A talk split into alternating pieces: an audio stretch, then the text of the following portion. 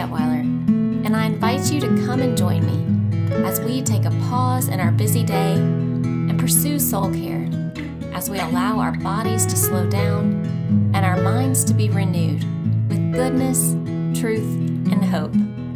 This is PRN Pause, Renew, Next.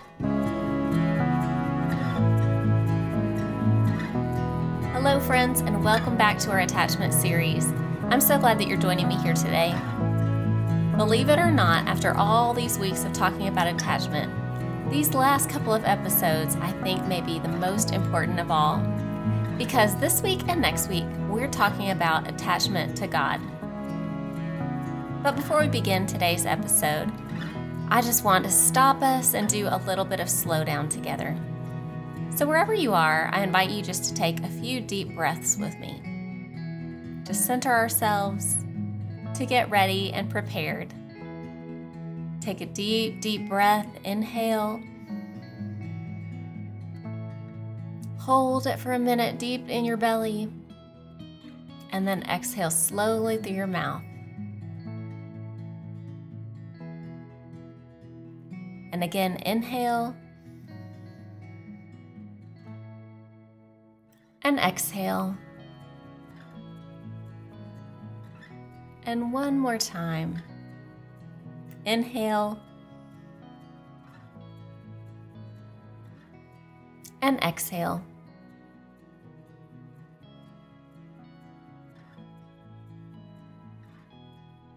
Now, today's episode about secure attachment with God is actually going to be pretty laid back. I haven't written out exactly what I wanted to say. I'm thinking of it more like a fireside chat, or maybe if we want to bring it into this century, a living room talk with a cup of coffee or a cup of tea. Make yourself comfortable. I'm really just wanting to share with you some of the things that I've thought about, some of the things that I've considered, some of the things that I've read and listened to when it comes to our relationship with the Lord and how attachment might work into that. And to do that, I want to first begin by talking about how exactly could we be attached to someone that we can't even see? Crispin Mayfield has written a great book called Attached to God. We're going to be talking more about that in next week's episode. But he also has a podcast that he named Attached to the Invisible. And I think that that is a beautiful and accurate way of starting today's episode. What does it mean to be attached to the invisible. Up until this point, we've been talking about attachment research, and usually that's with our primary caregivers. But when it comes to God, we're going to expand that view just a little bit, which I don't think is outside of the realm of possibility, and actually, I think may be a really great lens for looking at the gospel. I think across time, the Holy Spirit has made the gospel relevant to every generation and now with the lens of attachment, I think the gospel could be seen through that lens in a really beautiful way, and that's what I want to talk about today. Looking through the lens of Christianity, through the scriptures specifically, I think we see a God who made man in his image, and he uses human analogies throughout his word to describe what he is doing here on earth. One of those ways is through families, which he set up in the very beginning. And if he made man in his image, then I think a lot of that attachment stuff that happens with our primary caregivers, we can also see based in our relationship with our Heavenly Father. So let's start by talking about the Trinity. Because those three, the Father, Son, and the Holy Spirit, have some very, very, very good attunement with one another. If you'll remember back from us talking about secure attachment a few weeks ago, there are some things that ring true always in secure attachment, and that is having attunement with one another. Now, you'll remember 50% of the time at least, we just want to be a good enough mother, right? But in the case of the Trinity, uh, that there is never any ruptures. That attunement never ends. They are completely in attunement with one another. In fact, the only time that there's a rupture that we know of is when Jesus is separated to come to earth and die on the cross.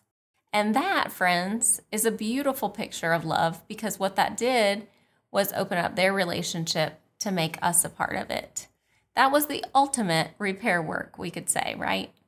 And as we see throughout the Gospels, Jesus is setting up secure attachment with his disciples, with his apostles. Everywhere he goes, basically, he is in attunement with the people around him. He's creating safety. He's seeing people. People are seen by him. He's soothing people. He's healing people. He's bringing people into relationship. But it's hard maybe to see ourselves in Jesus because, well, we're human, right? We do have ruptures in our relationships pretty often. We don't stay in attunement very well. So, in that way, then, how can we see secure attachment through the lens of humanity? And to do that, I'm going to use a particular person who shows up in scripture to talk about secure attachment, and that is David. Why David? Well, first of all, there's a lot of good info on the man. He has many, many, many chapters written about him. We know much of his story from the time he was a teenager to the day he died. We know what his family looked like. We know what his relationships to some extent looked like. We know what his rise to power looked like. And thanks to the Psalms, we know what his relationship with the Lord looked like because we have first person access to a lot of his prayers which makes him probably the easiest one in all of Scripture to talk about. So, using what we know about secure attachment, let's look at David and how his relationship with the Lord, I think, I believe, was secure. So, in order to have a secure base in our relationship with our caregiver, or in this case, in our relationship with our Heavenly Father, we need to know that we are safe to come to them in our distress, that we'll be seen, soothed, safe, and secure. That if things are too big for us or too hard, we have a safe place that we can go. And that our needs will be heard. Well, we see throughout scripture that David did not hold back when it came to his emotions. He never felt like he needed to keep them to himself or that they would be too much. No, he came to God very vulnerably, sharing all of his distress, asking for help, asking for hope, one of the things I love, love, love about David, and just to be real, I know we can't know his Enneagram and we really can't research attachment back three or 4,000 years ago. But I do think that he probably was in the feeling triad of the Enneagram because he is very in tune with his emotions. But that's what I love about him. And that's what makes his humanity so obvious to all the readers throughout time that have come to the Psalms all across the world throughout many generations, we all can relate to what David is saying. We've all had times that we wept. We've all had times that we felt like our enemies were triumphing. We've all had times that we feel disheartened, afraid. We've had times that we feel angry.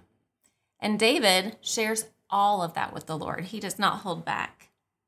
And he's asking for help in many of the Psalms, you can see him crying out in his distress. In fact, sometimes he uses those exact words in my distress. And we know he's soothed because very often, if you read through the Psalms, they start out that way, but by the end, we see hope. So he's being heard and he feels hopeful, he feels comforted. And then on the other side, we know that if we're in a good place, if we have a secure base that we can trust, that we know has our back, that we feel safe to go out and explore. Jeffrey and Amy Ulrich talked about that in the last couple of episodes as well. And we know that David felt that from the Lord because, I mean, that guy had some confidence. He was ready to go out and explore, not just explore, but conquer, spread, build his kingdom, write songs, even. I mean, talk about creative. He had a lot of creativity. He felt compelled even to go out and explore and to make a name, not just for himself, but also for his God. It really makes me remember last year on the podcast, I had Ed Khouri on. If you didn't get to listen to that episode, I hope you'll go back and check it out. I think it was last April of 2022. I'll link to it in today's show notes. Ed Khouri wrote a book called Becoming a Face of Grace. And in that episode, he talked about receiving grace is like knowing that you're God's favorite, like knowing that you and everybody else are God's favorite. And when we know we're God's favorite, when we know we've received that kind of grace, that we're special, that we're favored, it really gives us a sense of confidence, a, a sense of uh, knowing who we are, a sense of identity, a sense of love that we want to pass on. Like Amy and Jeffrey talked about in the last couple of episodes, it's like we know what delight feels like because we've been delighted in. And I really think that David emanates that. You can see it throughout his life and throughout the Psalms. You've probably noticed that in a lot of these episodes, I've ended with a scripture, most of which have been Psalms. And that was definitely intentional. And today we're going to look at another Psalm in talking about David and his life and being able to have a sneak peek, like a preview in a way, of somebody who felt really known, chosen, loved by God. So today I'm going to read the second half of Psalm 143, and I want you to listen for some of those themes that we just talked about. He says, Come quickly, Lord, and answer me, for my depression deepens. Don't turn away from me, or I will die. Let me hear of your unfailing love each morning, for I am trusting you. Show me where to walk, for I give myself to you. Rescue me from my enemies, Lord. I run to you to hide me. So he's seeking him in his distress. Teach me to do your will, for you are my God. May your gracious spirit lead me forward on a firm footing, to explore, we might say. For the glory of your name, O Lord, preserve my life. Because of your faithfulness, bring me out of this distress. In your unfailing love, silence all my enemies and destroy all my foes, for I am your servant. In your unfailing love, he knows that he's loved unfailingly. You know, in attachment research and in Crispin Mayfield's book, Attached to God, he talks about this. There's such a thing called the still face. Let me explain what that is. So, babies want to look at their parents' faces. And in their parents' faces, they want to see delight. They want to see comfort. They know that they're the cutest that they're adorable, that they're loved beyond measure. They want to see that sparkle in their parent's eye. It's like, look at me, look at me, look at me. You know how little kids are when they're with their parents or when they're doing something they're really proud of. Well, in attachment research, sometimes what they would have these kids and their parents do is that they would say to the parents, no matter what your child does for the next minute or so, I want your face to remain still like a poker face. And immediately, those babies noticed a change, a shift in the body language, in the affect of their parents. And no matter what they did for the next minute or two, they couldn't get a response. And it created a lot of distress, like true researchable distress. Because no matter what they did, whether they smiled, whether they cooed, whether they laughed, whether they cried, whether they waved, whether they threw things, their parents showed them nothing. No anger, but certainly no delight, just nothing. And truly, there is almost nothing worse than the still face. All of us, till the day we die, don't want the still face. Now, maybe for you, the still face happened in your relationship with your parents when you did something that they disapproved of, maybe in the form of the silent treatment, we might say or a little passive aggressiveness or being put in timeout where you couldn't see their face. Whatever it was, the message was clear I can't be with you right now. I'm disapproving of you. I'm not giving you my attention. I'm not giving you my eye contact. One of the things I think that happens in our relationship with the Lord is that the worst of all things is to be afraid that maybe we've got the still face because if you can't see his face, then how do you know what it's doing in relation to you? I have talked to enough people in my office and been in church long enough to know that I think there are a lot of people who really carry shame, carry fear, that they're walking on a tightrope of God's will, and if they make the wrong step, they've fallen out. Maybe they're going to get the still face from Him. Or maybe they've gone a step too far and they're unredeemable. Or maybe they haven't done enough good to earn favor, maybe, or delight. Or maybe when you're doing all the right things, you feel that delight, but the minute that you stop, now you got the still face. You know, if I could give you any gift in this entire series, it would be to erase the still face from your mind. Because not only does the Lord not have a still face towards you, but He says in His Word, not once, but many times, the opposite. If we can't see with our eyes His face, we can believe His words. So let's look at one of the first places that He shares about His face towards you and that is in the Psalms, Psalm 67. Psalm 67 1. May God be merciful and bless us. May his face smile with favor on us. Smile with favor. If it hasn't felt that way in a long time, I encourage you this week to dwell on that verse, to imagine in your mind the face, his face, smiling at you with delight, with joy. He's your dad, Abba Father, and He loves you. If you can't do that, picture somebody else in your life and how much they love you. Feel that delight deep, deep in your soul. And then imagine what it would be like if you felt that from your Heavenly Father as well. And next week, we're going to do some more exercises as well if it feels like maybe you've been struggling with some insecure attachment with your relationship with God. But before that, I want to leave you with a benediction that probably sounds familiar if you've been listening to this podcast very long. It goes like this May the Lord bless you and keep you. May he make his face shine on you and be gracious to you. May the Lord lift up his countenance upon you and give you peace. But now, friends, in the New Living Translation, I want you to hear that same thing and notice what it says specifically. May the Lord bless you and protect you in your distress. May the Lord smile on you and be gracious to you.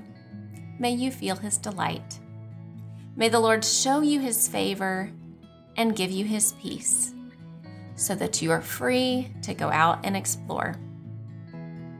May the Lord bless you and protect you. May the Lord smile on you and be gracious to you. May the Lord show you his favor and give you his peace. And may you know, friend, that his face is not still towards you.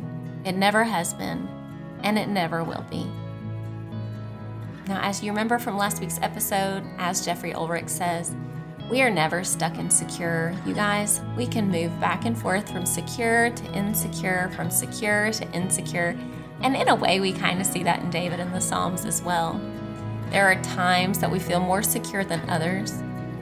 But if you find that over time your attachment with the Lord feels not like a safe place to land, maybe a little more insecure, maybe there's a little bit of anxiety or distance there, then I hope you'll join me next week as we talk about insecure attachment styles and also how we can begin to heal and move closer to that secure zone. I'm Jenny Detweiler with PRN. Pause, renew, next. May you be encouraged on your journey with Jesus.